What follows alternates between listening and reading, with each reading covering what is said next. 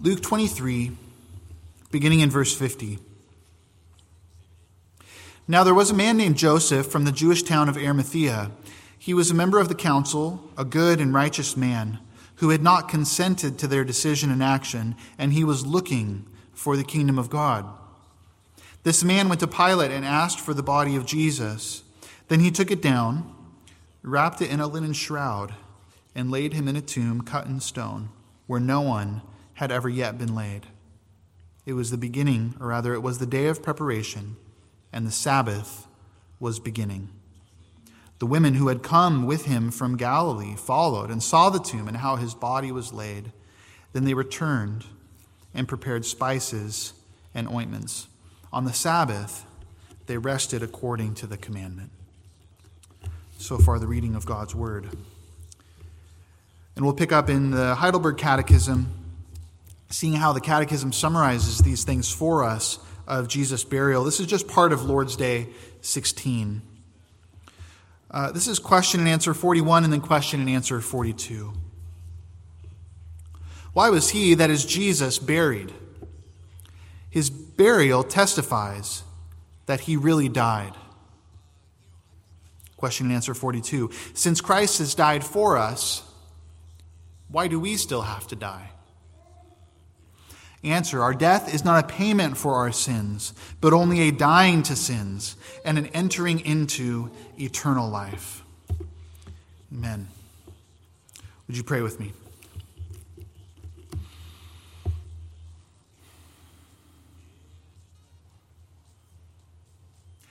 Father, it's such a joy to draw near to your word and to the truths that it contains for body and soul. Yet, Lord, we know that because of our sin, we can often find our judgment clouded, our understanding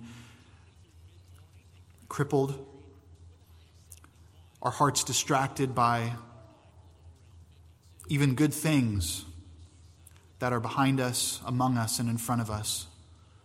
Lord, protect us from these temptations. Help us to be fully present. Help us to be fully invested in the power of your word to do its work. We're so thankful, Lord, that it never returns empty, that it is never vain, but it always accomplishes that purpose for which you appoint it. Lord, we're expectant that you have purposes in our lives, in our households, even now. And, and we pray that you would accomplish these things through, through the ministry of your word. Wherever there is failure on my part, Lord, we pray that, that Christ would be the shepherd and that your spirit would be the power and may your truth be magnified this evening. And it's in Jesus' name we pray. Amen.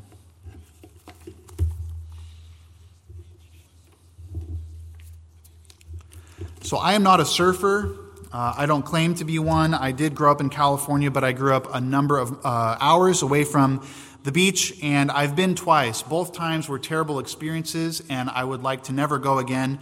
Um, if you do surf, then you might be familiar with uh, the place I'm about to tell you about, but even if you don't surf, I think you'll find the story interesting.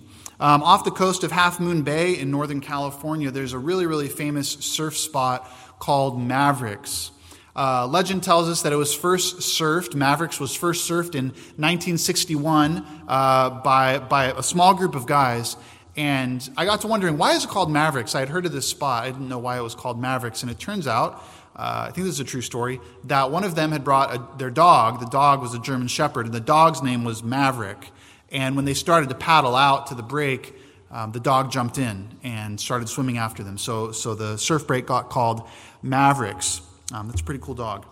Um, Mavericks is a fairly world famous surf spot, and what's incredible about it is that you might imagine in your mind's eye right now the waves breaking fairly close to shore. Um, I would too, but actually, the waves break half a mile offshore, about 2,500 feet from the shoreline. So it's out there, and for modern surfers to get out there, they tend to take boats or they get pulled by jet skis or something like that. Typically, they're not paddling too far out, at least anymore. It's famous because the waves get really, really big. So there's competitions there.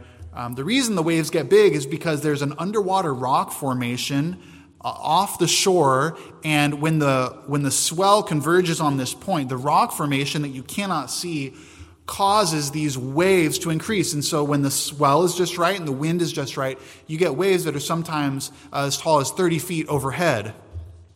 There's also sharks in the water, uh, and so it's uh, not for the faint of heart.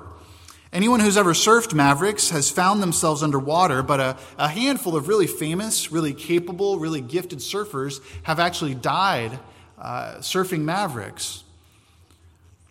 What's really incredible is that when their bodies recovered, they didn't have, were recovered, they didn't have any major wounds. You, you would never really be able to tell that anything traumatic had happened to them, but they had nevertheless been crushed by the power of waves that were formed by unseen rock formations underwater. There's something about the awesomeness of this spot that it's pretty bewildering in its ability to bury people. Its ability to bury people is pretty jarring. And when you think about a natural phenomenon's ability to bury, we could think of other things besides surfing. If surfing is not your thing, we could, of course, think of um, earthquakes and fires and hurricanes. And there's a wide variety of natural forces that have the ability to bury. And when we think about power and power that we don't have, there's a tremendous gulf that is fixed between the power that we possess and the power in a natural force to, to bury. But all of this power related to burial, it pales in comparison to the power that was at work to bring Jesus to his burial. The power that was at work, the perfect providence of God to bring Jesus to a place of burial as he went willingly, makes something like Mavericks look a little bit like a lazy river at a vacation resort. They don't even compare. The power of God, the unseen power of God to accomplish the work of redemption, including in part the burial of Jesus Christ, makes all other powers seem a little bit like preschool. It's truly powerful. So Jesus died and Jesus was buried, but why was he buried? Why was he buried? Why wasn't he just immediately raised? Why, why go into the tomb? Well, our catechism tells us that he was buried to testify that he really died. To testify that he really died. And then it asks what, what I would submit to you is one of the most transparent, vulnerable, personal questions in the entire catechism. And there's a, there's a lot. But then why do I have to die?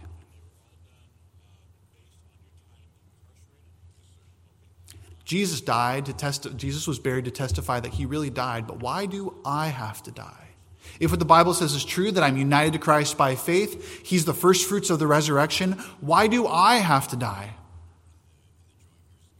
It's an important question. Why do I have to be buried? And the answer is incredible because it's the moment at which we are released from the tyranny of sin. Period. And that's a good gift from a good God. So if you're anything like me, we know what it's like to hate death because we love this life. But you might also know what it's like to love death because you hate this life. My prayer is that as we look at God's word this evening, as it's summarized by our catechism, that we would see three things. That one, we could be confident in, Je- in Jesus' burial, that we would be cautious in sin's burial, and that we would be comforted in our own burials. So we'd be confident in Jesus' burial, cautious in sin's burial, and comforted in our own burials. Firstly, we should be confident in Jesus' burial.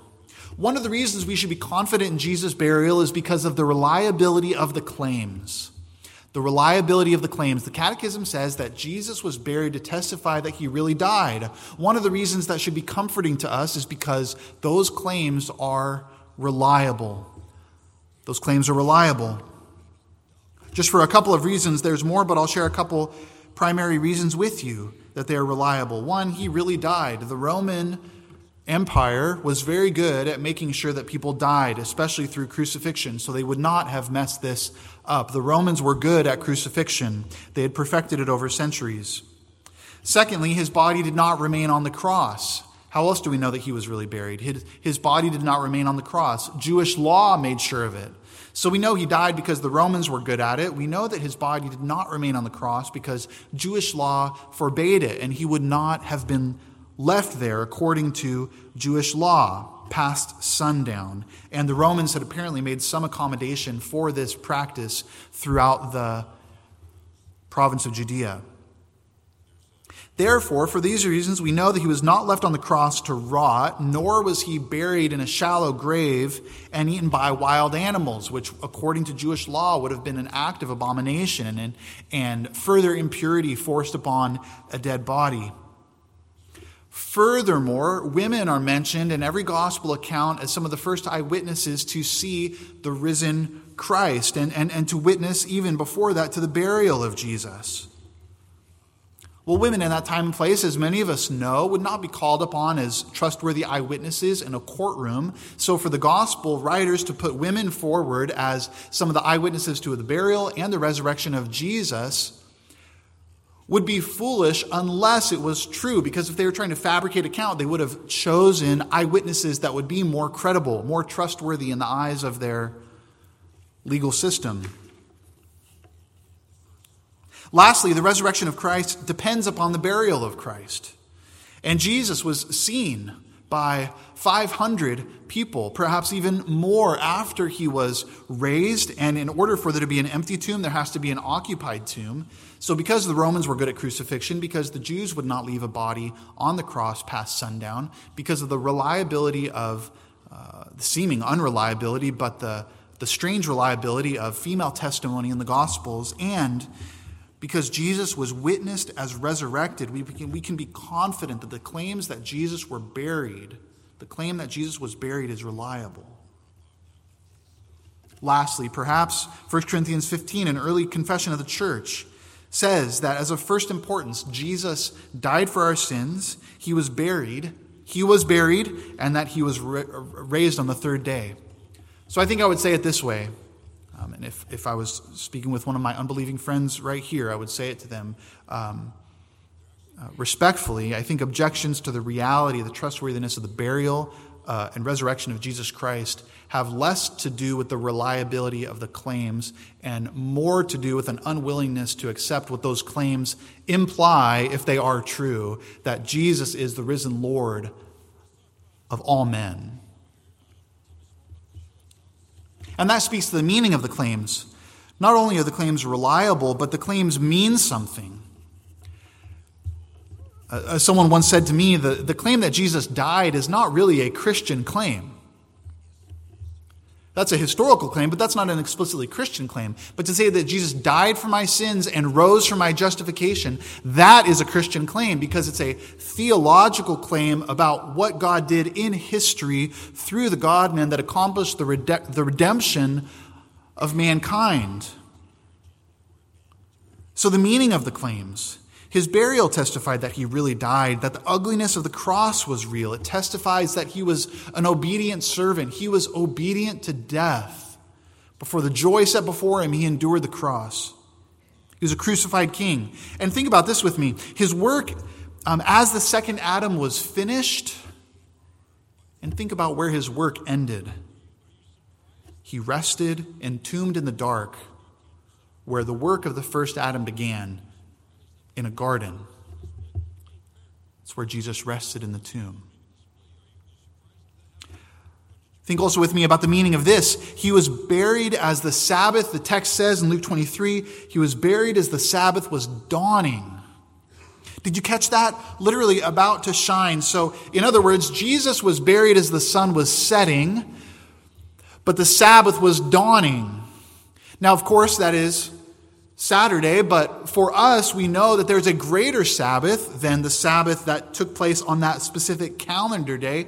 There's the eternal rest that Jesus entered into and that we enter into with him. He's the first fruits and, and he's the forerunner and the trailblazer, and we enter into that rest with him, and his burial anticipates all of this significance.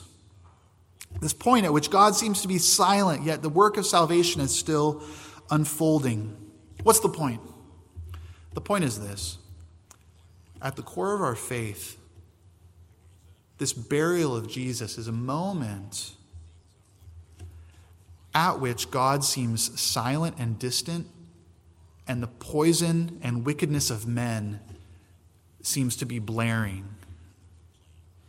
Yet the power of God's providence, even through the cross, calls us to be confident in the claims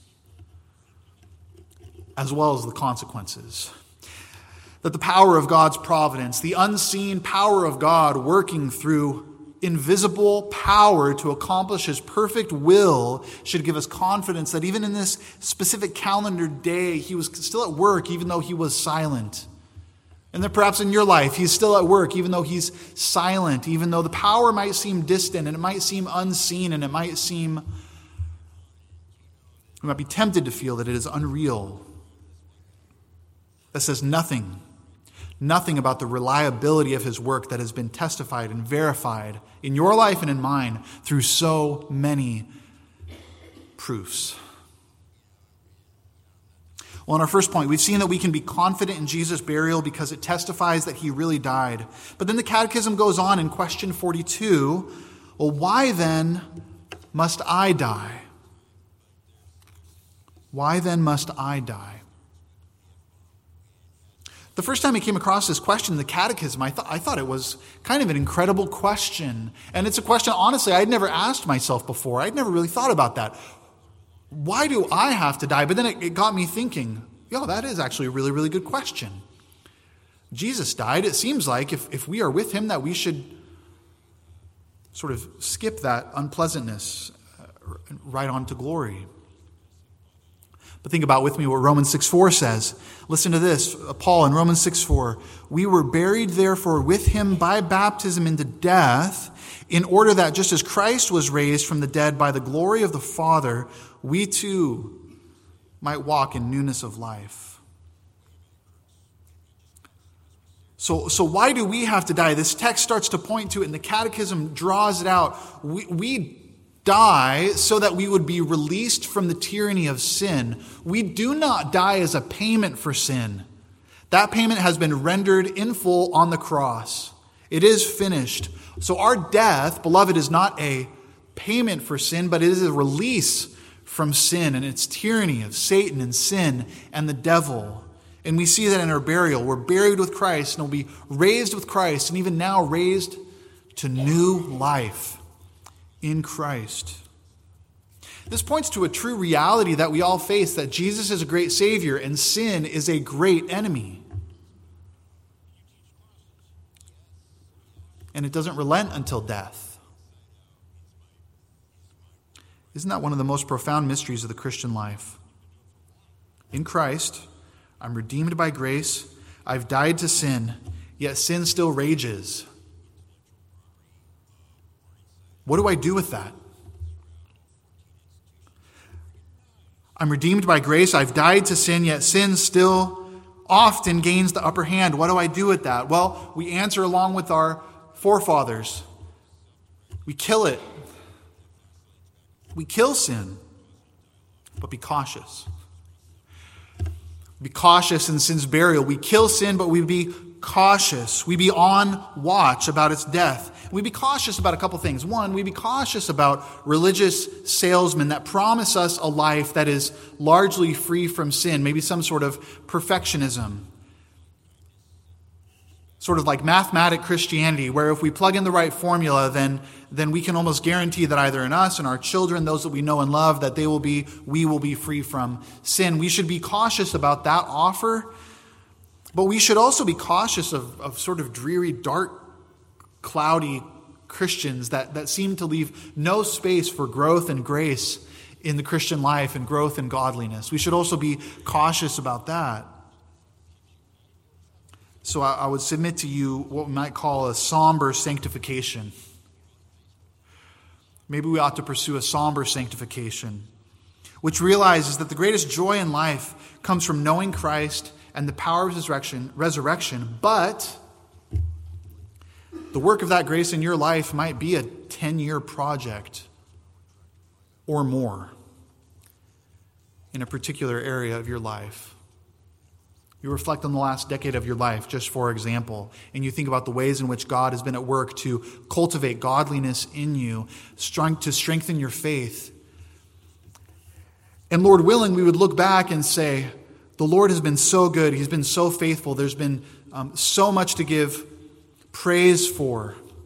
There's so much work that he's done, but there's still more work to do. So this job doesn't really seem over. This project doesn't really seem over. Well, well, that's true, and that's what the Catechism is pointing to. That it's it's not over until our burial. But we would trust along the way that God is still at work, and that these projects might take some time for us to embrace the callings that He's placed on our lives. For those of you who like gardening analogies, the Christian life, it's probably more like wildflowers in a mountain valley than it is like roses in a perfectly curated rose garden that are maintained by a society of people who are dedicated to their perfect display. The Christian life might be a little bit more like wildflowers in a, in a mountain valley where there are winds that blow and there's winters that come and there's more powerful wildlife than just gophers um, the Christian life might be a little bit more like that. There's dormancy and there's nevertheless flourishing beauty. Maybe the gardening analogy is not quite your thing, maybe more of an aquatic analogy. Um, Charles Spurgeon uh, famously said that he had learned to give thanks for the ways of life that would crush him against the rock of ages. I really like that. Spurgeon said he learned to give thanks for the waves of life that would crush him against the rock of ages. That's a somber sanctification. That's recognizing that the waves will come, but by faith they will crush me against one that will never fail the rock of ages. So we trust that we have freedom from sin, both from its curse and from its power, but nevertheless we look to Christ, cautiously killing sin and trusting that our approval before God is based on the imputed righteousness of Christ not the sharpness of our sword with which we might slay the dragon of sin in our own lives, but, but Christ and his sufficiencies. So we can be confident in the claims. We should be cautious in the burial of sin, but we should also be comforted in our own burial. Philippians 1:21 says that to live is Christ, but to die is gain. That to die is gain. We might say to be buried. To die is gain. I think this is really interesting um, because as a culture, it seems that we are both, on, uh, on the one hand, obsessed with death and terrified with death. It seems we're both obsessed with death, but we don't have no clue how to talk about it, and so we are pretty terrified of it because we know that uh, many of our unbelieving friends know that the answers they have for the reality of death, it is unsatisfying. So we're obsessed and terrified at the same time. I think you see this in sort of the relentless production of horror films. It seems like every year around the end of October, there is a new, um, a new movie coming to the theaters that is filled with all sorts of glorifying of death. We're repulsed by them, but we're also terrified, and people keep paying money for them to be made. Um, we watch NASCAR races, if you do, for the crashes. We might tune into skiing and the Olympics for the spills. If you watch cooking shows on reality television, you probably noticed that they never shy away from disaster recipes, but the camera zeroes in on disaster failures. What is that? Well, that's just a little bit of death in the kitchen. So, whether it's on the racetrack, the ski slope, in the kitchen, the movie theater, we are a people that are obsessed with things going poorly. But we struggle to know how really to talk about it.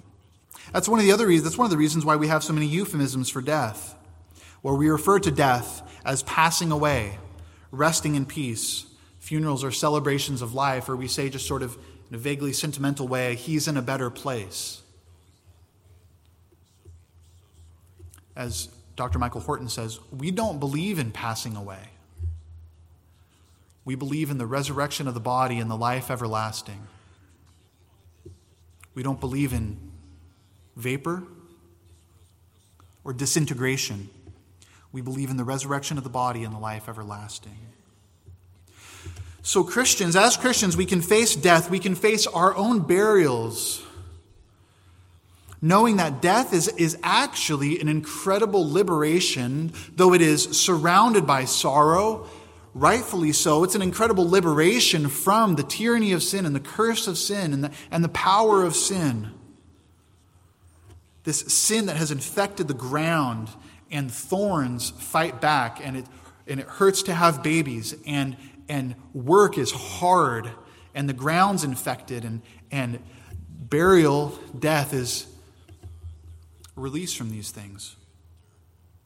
I remember as a 12 year old boy, um, if I'm honest with you, not really wanting Jesus to come back because there was things that I wanted to do in life. I remember going to summer camps, to Christian camps, and the speaker there would talk about the hope of the resurrection and how Christians could have confidence in death. And I remember thinking, yes, that sounds great, but first, um, there are some things I would like to do in life.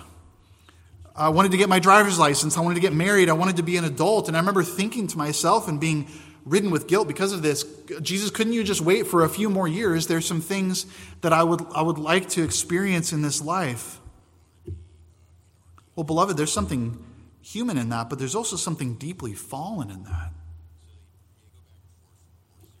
In our, in our book of forms and prayers, I would encourage you at, at, another time to turn to the section called The Consolation of the Sick. If you've never read through it, it's incredibly, incredibly helpful. It's a series of uh, doctrinal summaries of the Christian faith that are intended to be shared with those who are nearing death or plagued by sickness. And there's a series of statements at the end, uh, just passages from Scripture that are organized to provide comfort to those who are facing terrible sickness or, or near death. And, and one of the sections in the consolation of the sick has to do with the very thing that I was struggling with at 12 years old, which was whether or not our appetite is more for this world or for the world to come. And it speaks to the, the hunger for glory that, that Christians ought to have. I would commend it to you, commend it to myself. I didn't want to face the end of this life. But, friends, to face burial at the end of this life is to face the end of sin's tyranny. Perhaps I thought too highly of myself. Perhaps I thought too little of my sin. I think of my grandfather also, who died a couple years ago, and at the end of his life, all he wanted to think about, all he wanted to talk about was seeing Jesus, thinking about what heaven would be like, thinking about what it would be like to have no more pain and no more sickness. That's all he wanted to talk about. And, and, and that um, rattles around in my brain whenever I think about my hunger for more of this life weighing heavier in the balance than my hunger for Christ and to see Him and to be with Him, despite the fact that sorrows come through death, but to be free of sin. What a gift. We've been buried with Christ. And we've been raised with Christ. And all of this is by faith. And as surely as he has conquered death and he's overcome the grave and he's made it his footstool, so surely will, his people. He leads them through the flood. He leads them through the Red Sea. He leads them through Sheol and Hades and death and disease and affliction and sets them on solid ground. Something more solid than this life. So the, the sun, the sun might be setting in your life, and, and that, that applies to you whether you're young, old, or somewhere in the middle. The sun might be setting on your life. We don't know, but it might be setting nonetheless. And we all, nevertheless, we all have parts of our life in which death seems to be victorious. But, but remember Luke 23 54. It was the day of preparation, and the Sabbath was dawning. So Jesus goes into the earth, and the Sabbath is rising. Rest is dawning. Through disease, through too little, through too much, frustration with others, conflict. Jesus is the steadfast anchor of your soul. Your life is in Him. You belong to Him, body and soul. He's faithful. Death is His enemy. It is a great enemy, but, but the, the, Bible says that it's actually the greatest enemy, and it's the most ultimate enemy, and it's the last one that's going to be destroyed before he puts all things under his feet. And he puts sin, he does this, he puts sin and suffering to work for the good of his people. You will not be ashamed in your burial. And though you die, you will live if you find your life in Christ. Mavericks, that famous surf spot, it buries surfers alive because unseen rock formations drive waves to soaring heights. They're unseen. No one can see them. No one has ever seen them, but, but they are there. And, and one day, when you're buried, and one day when I'm buried, it might look like the wind and the waves caused it. It might look like disease caused it. It might look like old age caused it. It might look like a wreck caused it. But the fatherly hand of God will order all of it. And when you emerge from, from those waters, it will no longer be with the corruption of this age, but with the renewal and renovation and freedom of the age to come. In our burials, we truly live. We're, we're buried alive. We buried to live. Remember the words of Psalm 16, and we'll close with this, beloved. Therefore, my heart is glad, and my whole being rejoices, and my flesh also dwells secure, for you will not abandon my soul to Sheol, or let your Holy One see corruption. You make known to me the path of life. In your presence there is fullness of joy. At your right hand are pleasures forevermore. Spoken of Christ and in union with Him, we find hope in this psalm for ourselves as well. Amen. Would you pray with me?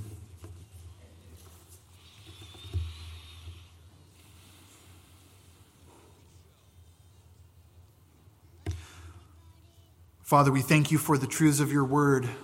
We thank you for what they reveal about our deepest loyalties. Father, if we're honest, we often find the things of this world to be our deepest pleasure. Father, free us from free us from, from captivity to too many good things, free us from slavery to sin, free us from loyalty to fleeting power in this life, power of our hands, power of institutions